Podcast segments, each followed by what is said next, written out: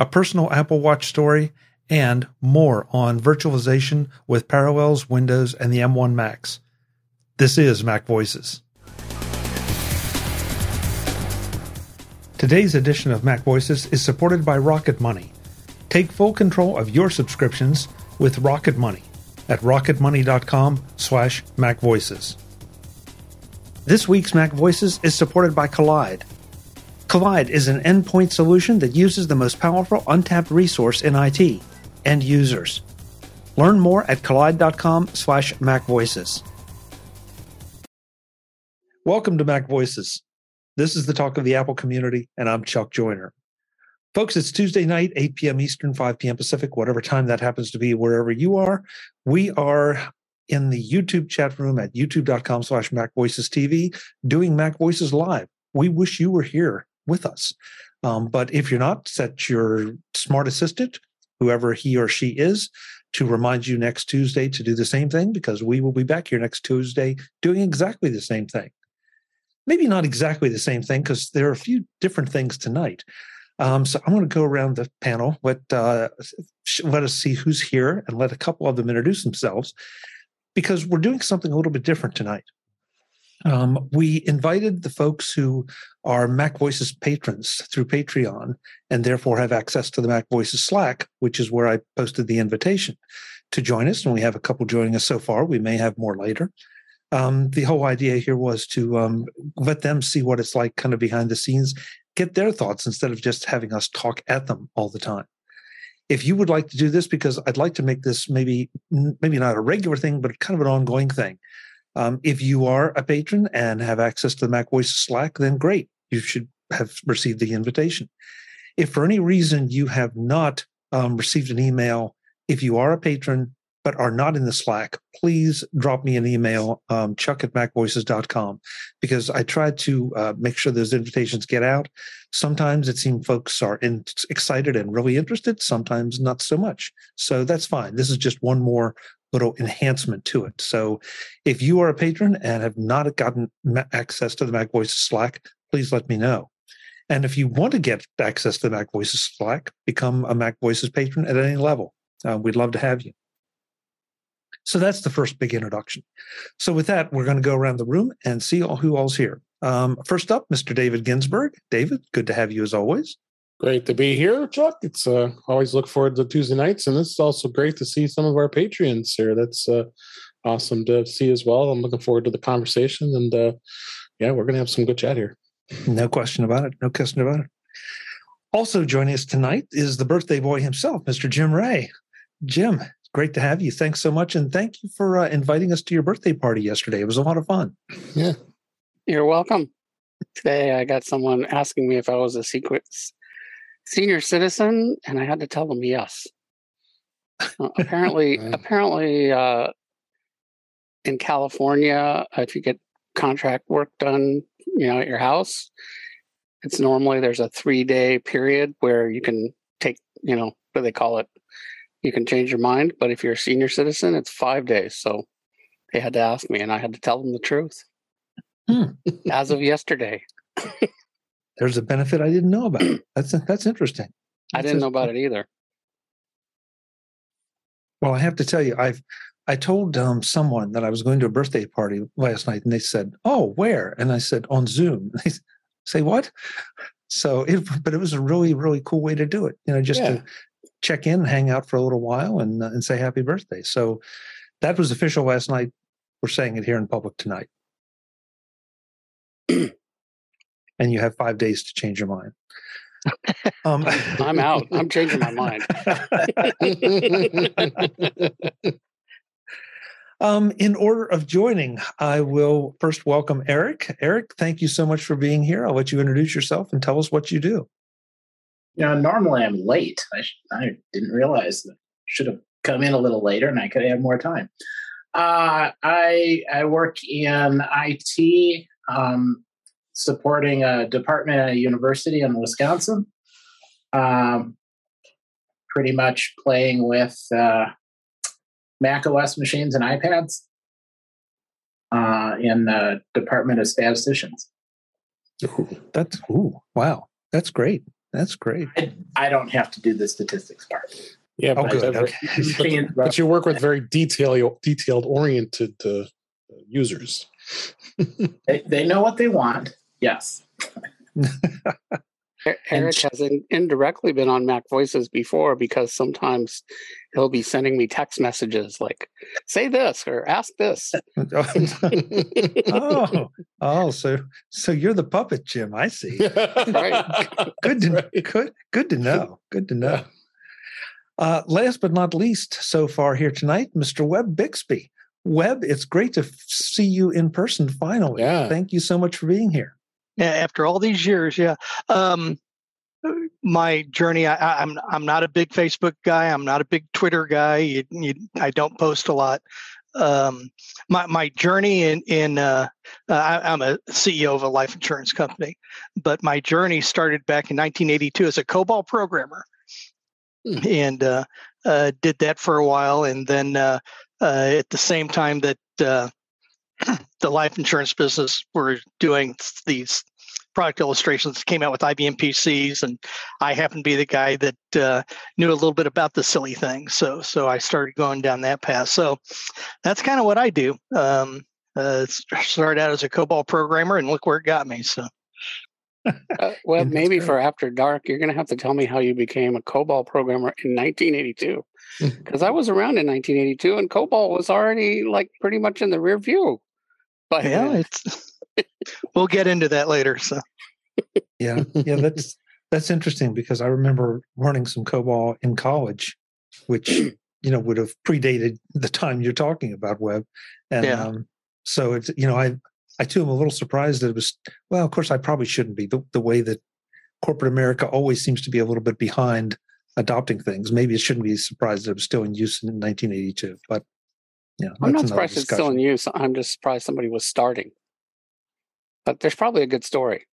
Yeah, we got to start somewhere, Jim. Yeah. well, I'm going to uh, do something I usually don't do. Um, I'm going to steal the spotlight for a second um, because I have a story that I want to tell everyone because I think it is very, very important.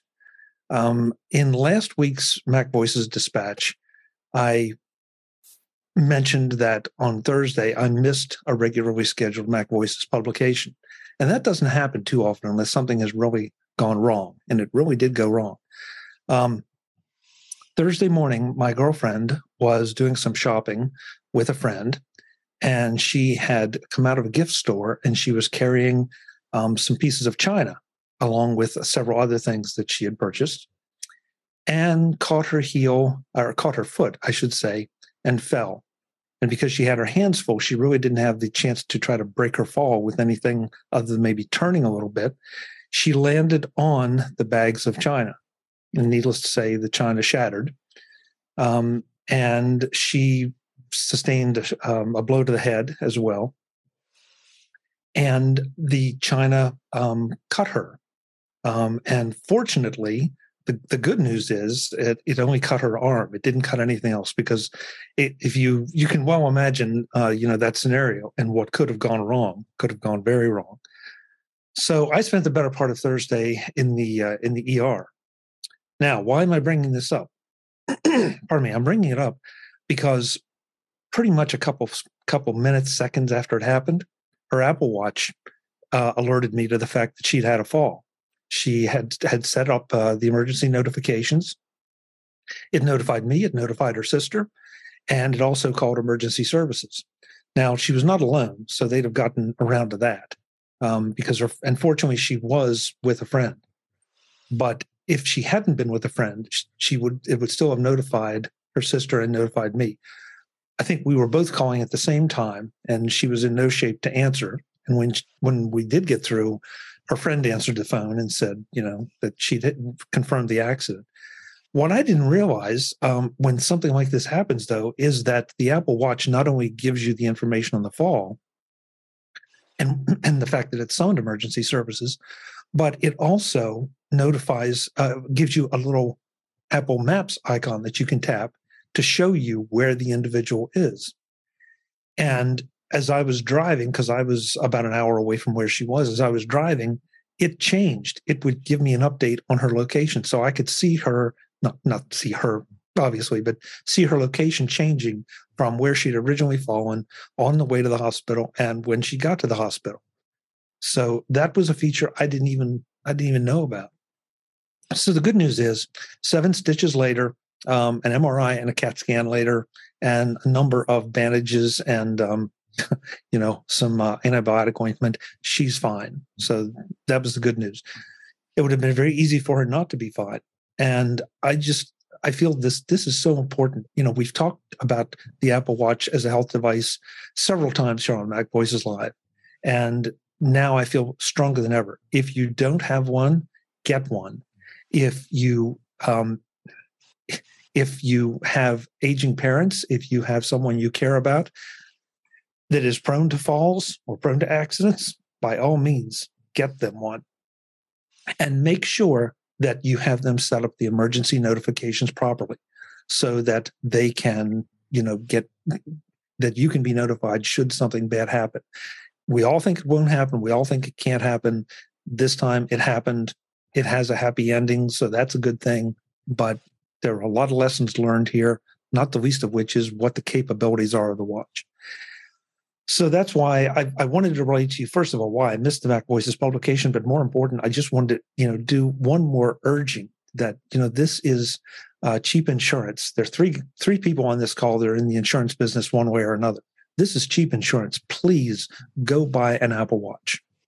It's the end of the commercial. Hey, Chuck, can I add something to that? Um, sure, Web. Give me just a second here um, okay. because I, I want to unspotlight myself. Um, remove the spotlight. There we go. And before you do, um, any second now, we will be joined by Mr. Jeff Gamet. Pardon me.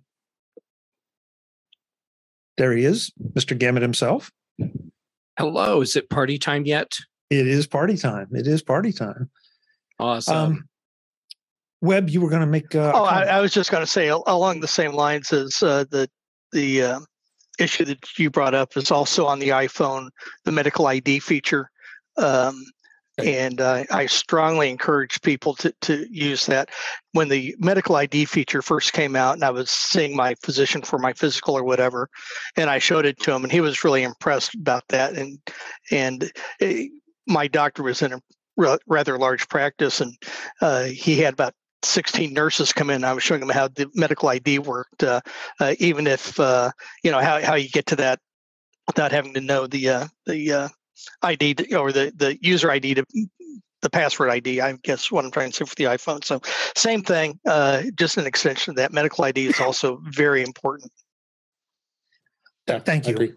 Yeah, um, you know we we've kind of talked about some of this a lot, but it, it really, I mean, it really brought it home to me because you know, I'm, I'm, I'm sitting on a, on a Zoom call or another different Zoom call, obviously, and the message popped up, and it's like I just talked to her, you know, like an, an hour ago, you know. Right. But that's that's how fast it can happen. And when I couldn't get her to answer after the first call, I was making arrangements to walk out the door, and you know, then got through on the second call, and found out what you know, a few more details. But it just, um, yeah, it you know, I, I, don't even know what to say simply because it's just such an important thing. It and, is. you know, you don't have to be 85 to benefit from this or 75 or 65 or 55. You know, it could, it could happen to any of us. You know, yeah. David could be going down this, the, uh, the cellar steps. Jeff could be going down the steps at his place, you know, and, and if Falls you need help, scary. Yeah. They're very scary. I've done them enough times. Um, Me too. and first off, uh, Chuck, I want to thank you for for for sharing that story because this is I can't I can't tell anybody enough. And but the the fact of the matter that I that I do an iOS podcast every week, you've even now you've even motivated me. I want to talk about it again this week, but just not necessarily your story, but just to really emphasize how important it is and, and do talk about the technology part of God, make gosh. Besides the fact of buying an Apple Watch, the fact of the matter is make sure it's turned on to have that that fall detection turned on because I can guarantee people like, oh, I don't need this and turns it off. Um, a lot of t- the other thing too to be notified notified by is, I believe if you if, if, if the age is like around over sixty, uh, many be sixty five when it's automatically enabled when you set up the Apple Watch for the first time, when you uh, uh, set up the health information and put your information in. So it's even enabled at that point when when it's someone in an older age that uh, uh, that, that that it's enabled. So, uh, because I, I can't thank you enough for sharing that that story. But I, I, I report these stories every week. It seems like we always have them. Someone fell or someone uh, the AFib stories are always the big thing too. And you know, I, it was like when I was in my doctor's office the other day for for getting a checkup, and the the, the nurse was like, "Oh, did you check the blood oxygen level?" And I said, "Yeah." And then uh, then she because she you know they always put the thing on your finger to to measure it, and she's like, "Oh, I really need to get a newer watch because of course probably like a Series One or Series Two or one of the ones that don't have all these great new features now." So, but no, thanks for sharing that. That that was just it's just so important, and I think it's a, a great great for the, for the for the viewers and listeners to to to hear this. And and please yeah go get an apple watch if you don't have one.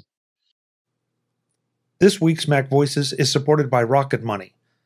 Take full control of your subscriptions with rocket money at rocketmoney.com what do you spend on subscriptions each month?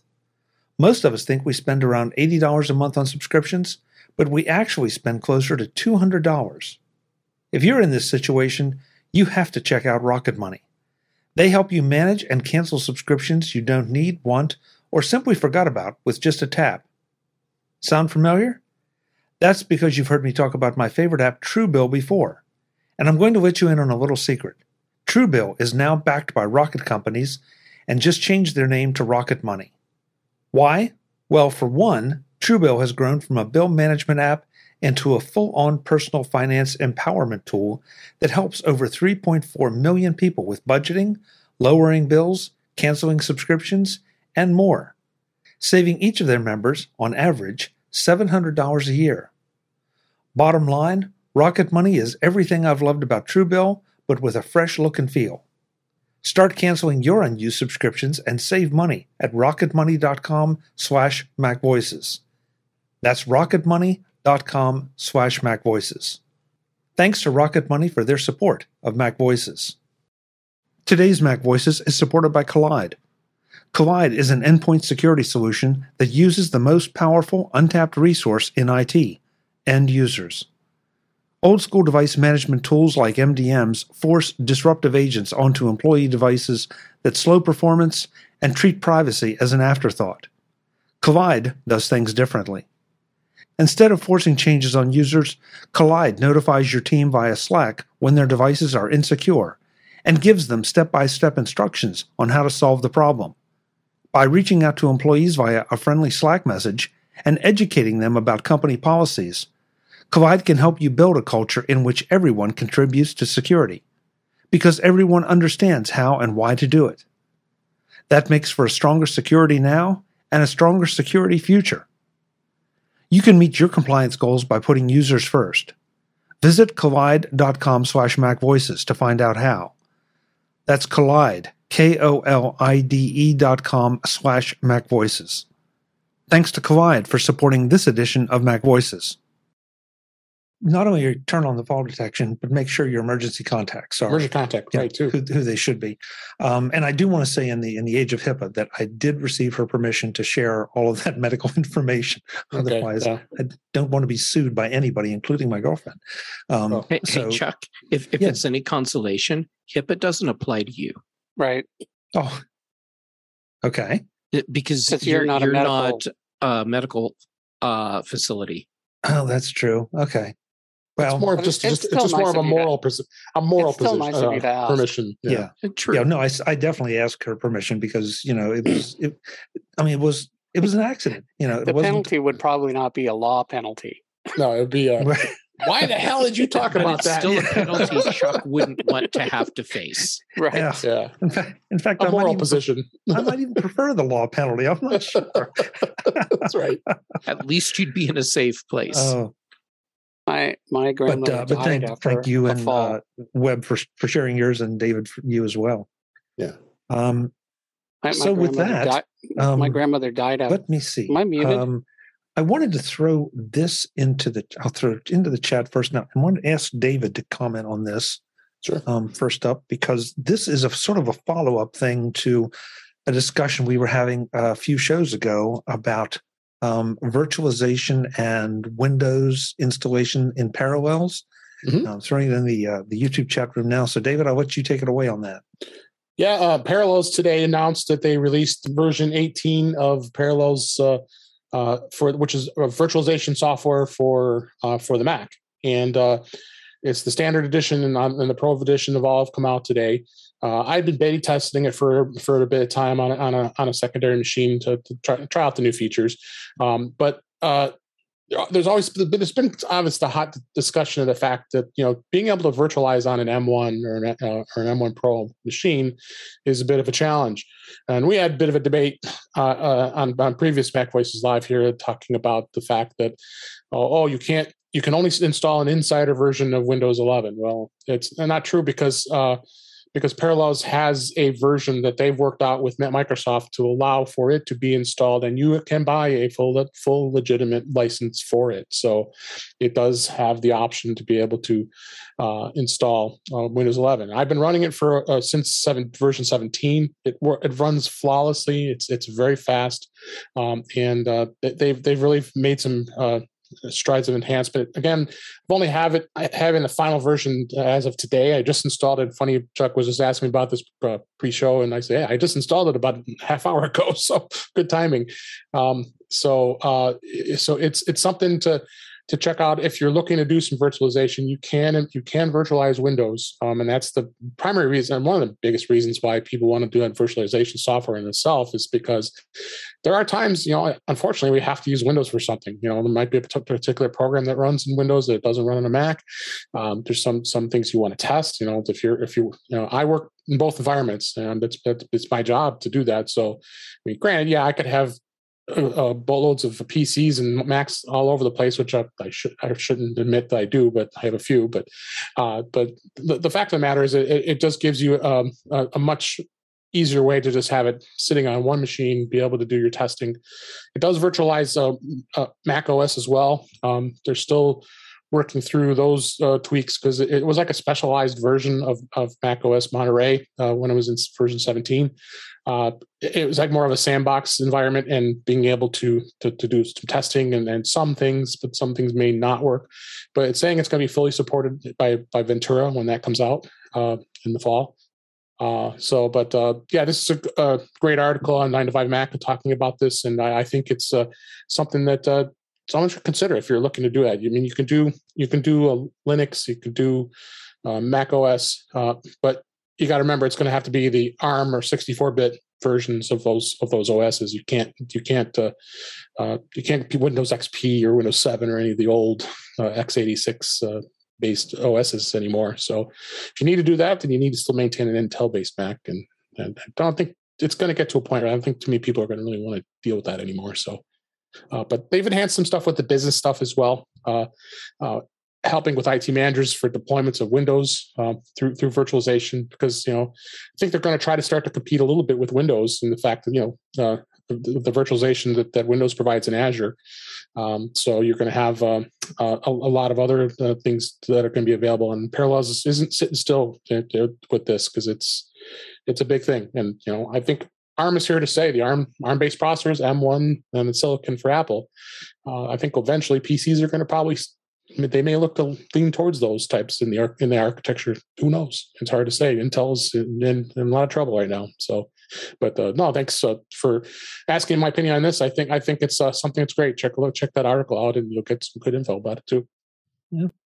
Eric Web, do either one of you do any virtualization um, in your positions, or have a need for it? Uh, I do a little bit, but instead of doing a, a virtualization, um, I have a, a, data cabinet in a storage room in my office, and I do a, a um, remote desktop to, to that machine as opposed to uh, virtualizing. So, hmm. so you're a closet PC user. Yeah. Sorry. I, I see well, it's more of a rack PC user, but yeah. rack PC. That's right. Uh, how about you, Eric? Uh, we do a little bit just kind of for testing, um, being able to kind of easily roll back to a previous point so that you can test, install some apps, roll it back, test, install again. um, mostly for documentation purposes. Otherwise, yes, we've got dedicated servers, and you just remote into those. Yeah. yeah with the, with the advent of the cloud, I mean, and that's the thing. The, the cloud virtualization is a big thing now, especially with Microsoft and Azure. Uh, the the, uh, the, the virtual the virtual uh, drives that are out there from Microsoft. You, you, know, you're seeing a lot of companies do that too, uh, because they want to have a full out version of a of a Windows machine besides their primary machine for for developers and being able to to, test things, and not be breaking their laptop and having to call us IT people to have to reconfigure their laptop every time they do that. So, although they do call us anyway to, to try to fix their their, their virtual machines too, because uh, they don't sometimes they don't uh, connect. So, uh, but yeah, it's it it's definitely a big thing, and and and Parallels is I think isn't standing still. You, you know, you, uh, v- VMware has their version of a two Fusion, and they uh, uh, they they have just started coming out with their new version and they're way behind, which I was which I was kind of surprised because you know, VMware is a pretty big company. Parallels is probably a little smaller, smaller in the sense of a company that that develops this type of software. So um, it's, it's good to see. I, have been a Parallels fan for a long time. I probably can go back to version five and version six when I was I was I was installing it. So I've seen I've seen it evolve for a long time. Is, is Parallels outside of the Mac market? I think VMware is, you know, most of their business is enterprise stuff that's you know, like Windows on Windows and stuff in server. But Parallels, I think the Mac market is most of what their business is, or am I wrong? It is. That? No, yeah, so maybe it does have. Maybe that's why like VMware is just sort of like, well, that's just a slice of our business. No, so, it's it, it's pure Mac. They they do have um, Mac Business Edition. They have uh, remote applications, uh, the RAS, uh, the remote application servers. Uh, do, there's a Parallels desktop for Chrome OS. Um, but more on the business side.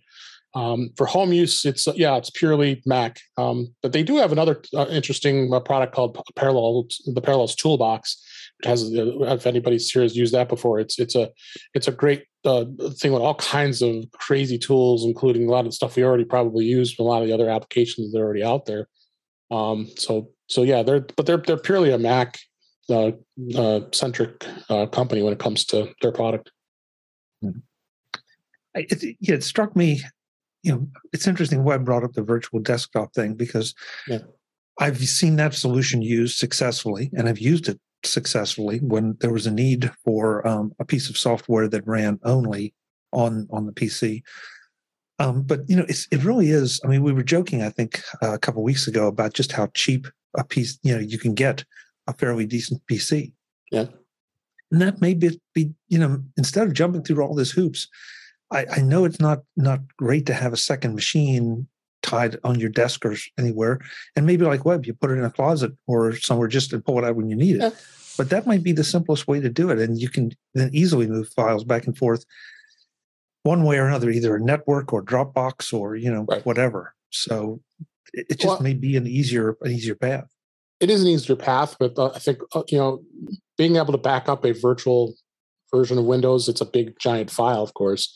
Uh, being able to go back and, and, easily restore it, you know, it does have snapshots where you can take snapshots and, and the, uh, before you make any changes, you can revert back to it. I know Windows has that easier uh, has that option too, but not anywhere as easy it is to do it in, in, a, in a program like Parallels to to restore back to a, what, what happened before you installed a patch. Let's say, especially Windows. I mean, that, I mean that, that patch management is a big thing with testing all the time. You have to go back and actually do a lot of testing. You, you don't just release patches in Windows. You have to test them first. Test them against all your applications. Make sure that it doesn't break anything um, before you do anything. Just like we do when we uh, we're ready to upgrade to the next version of Mac OS. I mean, you know, a lot of people don't uh, resist to going to the new version uh, of Mac OS and wait for the dot one or dot two or even the dot three version that comes out uh, before they release it, uh, before they install it on their on their primary machine. But in, in the uh, and that's kind of applies in the, in the enterprise world too. The same thing with Windows. There's plenty of companies are still stay, sticking with Windows 10 for now, um, and then you know Windows 11 is being looked at. And then probably another year, I think you're going to start seeing a lot more adoption to Windows 11. But Parallels gives that option to be able to do a lot of this virtual testing, not to have to set up all these. You know, yeah, granted, yeah, you can have a machine that sits in a rack, and you have a room that you put it in. But do you really want to take up all that, take up the space for that hardware when you really don't need it? You just have something virtual sitting on one machine. You could have 10 versions of, of, a, of a parallels image of, of in, in different states of uh, test. And, and i'm I guarantee people do that. And uh, there's there should be really no reason to have uh, a, a, physical piece of hardware unless you really need to have it. And, and it depends on really what you're testing too.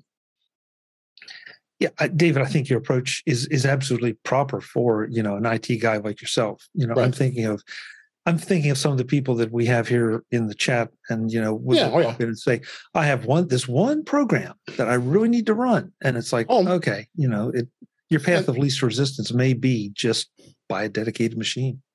Yeah, if that's the case, yeah, for home use. I mean, uh, uh, Parallels does offer the the, the home version uh, of this as well. Uh, but if yeah, if it's something that you really want to depend on, you know, we've made gave the example last time was uh, Microsoft Access. There's still a lot of people out there still using that. Uh, you know, maybe it'd be best to have it on a dedicated piece of hardware than just remote into it because of of, of performance, really. Depending on how much how big the database is, and you know, obviously you're not scaling an Access database versus a SQL Server uh, right. Uh, database. So, yeah. Um, while we're doing follow ups, I wanted to throw something else in that's eh, not exactly a follow up, but sort of a follow up.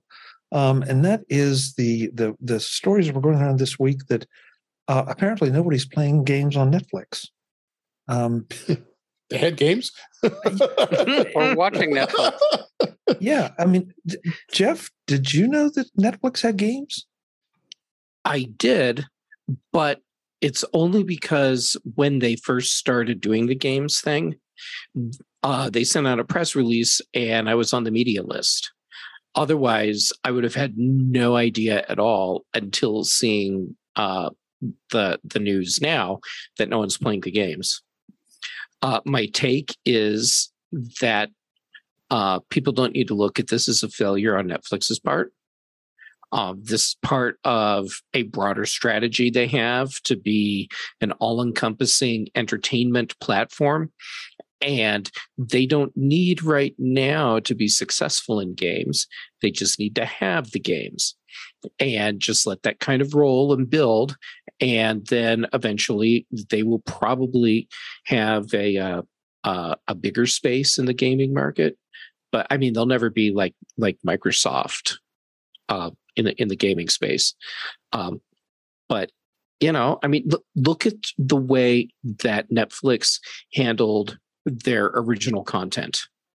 It wasn't about in the beginning of uh, uh, of having an immediate success. It was about getting the content out there, and uh, and then once they started to get some success, then they threw crazy money at, at the whole thing, and uh, and have had a lot of crap and a lot of success. Um, so, yeah, no one's playing Netflix games today and uh, I'm betting I'm betting they're okay with that, but over time that'll change. Uh, you know, I'm going to guess that no one here is playing those games because I probably none of us have hardware that will run the games. They won't run on iOS. I'm sure they don't run on a Mac. What what do they run on? I don't know. I I knew that they had games, but I you know beyond that, I don't know anything else. Like I didn't. I guess I didn't realize they're included in the subscription I have, I guess, but I didn't know that. And I have no idea what hardware. Does anybody here know what it runs on? That's so funny. I have no idea. Yeah, I, yeah, I don't either. I'm about to find out. Yeah, well, while Jeff was looking that, that up, you know, I was going to ask that because um, when we were talking about games for for Apple, um, Jeff made a point of explaining, you know, not I mean the iPhone obviously, but you know, with the the Apple TV, you have the ability to connect controllers to that. And so, yeah, I'm I'm kind of the same thing. You know, are these online games that you play on a Netflix? That, that article you linked to says it doesn't run on iOS, but it doesn't say what it does run on. Yeah, uh, so yeah, it requires the Netflix mobile app. Yeah, it says I, that iOS on the, the mobile app. Yeah. Well, this article says it doesn't support iOS and there's some new tier that's coming out in partnership with Microsoft. whatever that. Um, Netflix subscribers can play the games which are available in the app on Android and iOS devices. So you need the Netflix app. I wonder why this article says does not. Uh, hold on, I'm going iOS. to the Netflix help page. I for just I just put a link in the Zoom Zoom chat. Just Yeah, I'm p- throwing it in the YouTube now. So I'll check my Netflix app on my phone. yeah.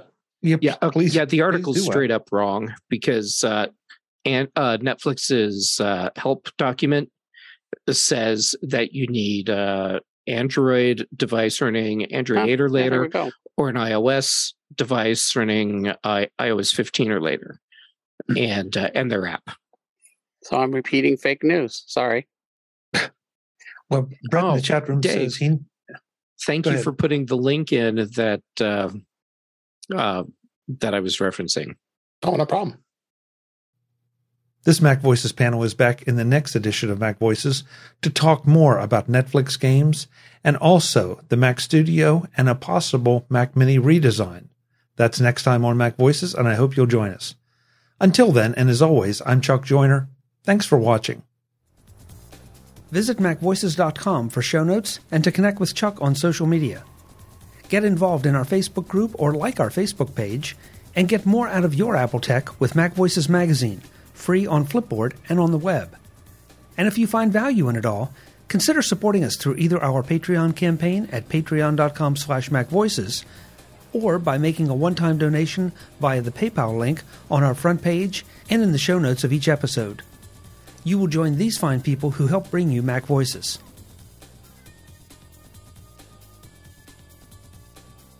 Advertising handled by Backbeat Media at backbeatmedia.com. Bandwidth provided by CacheFly at cachefly.com.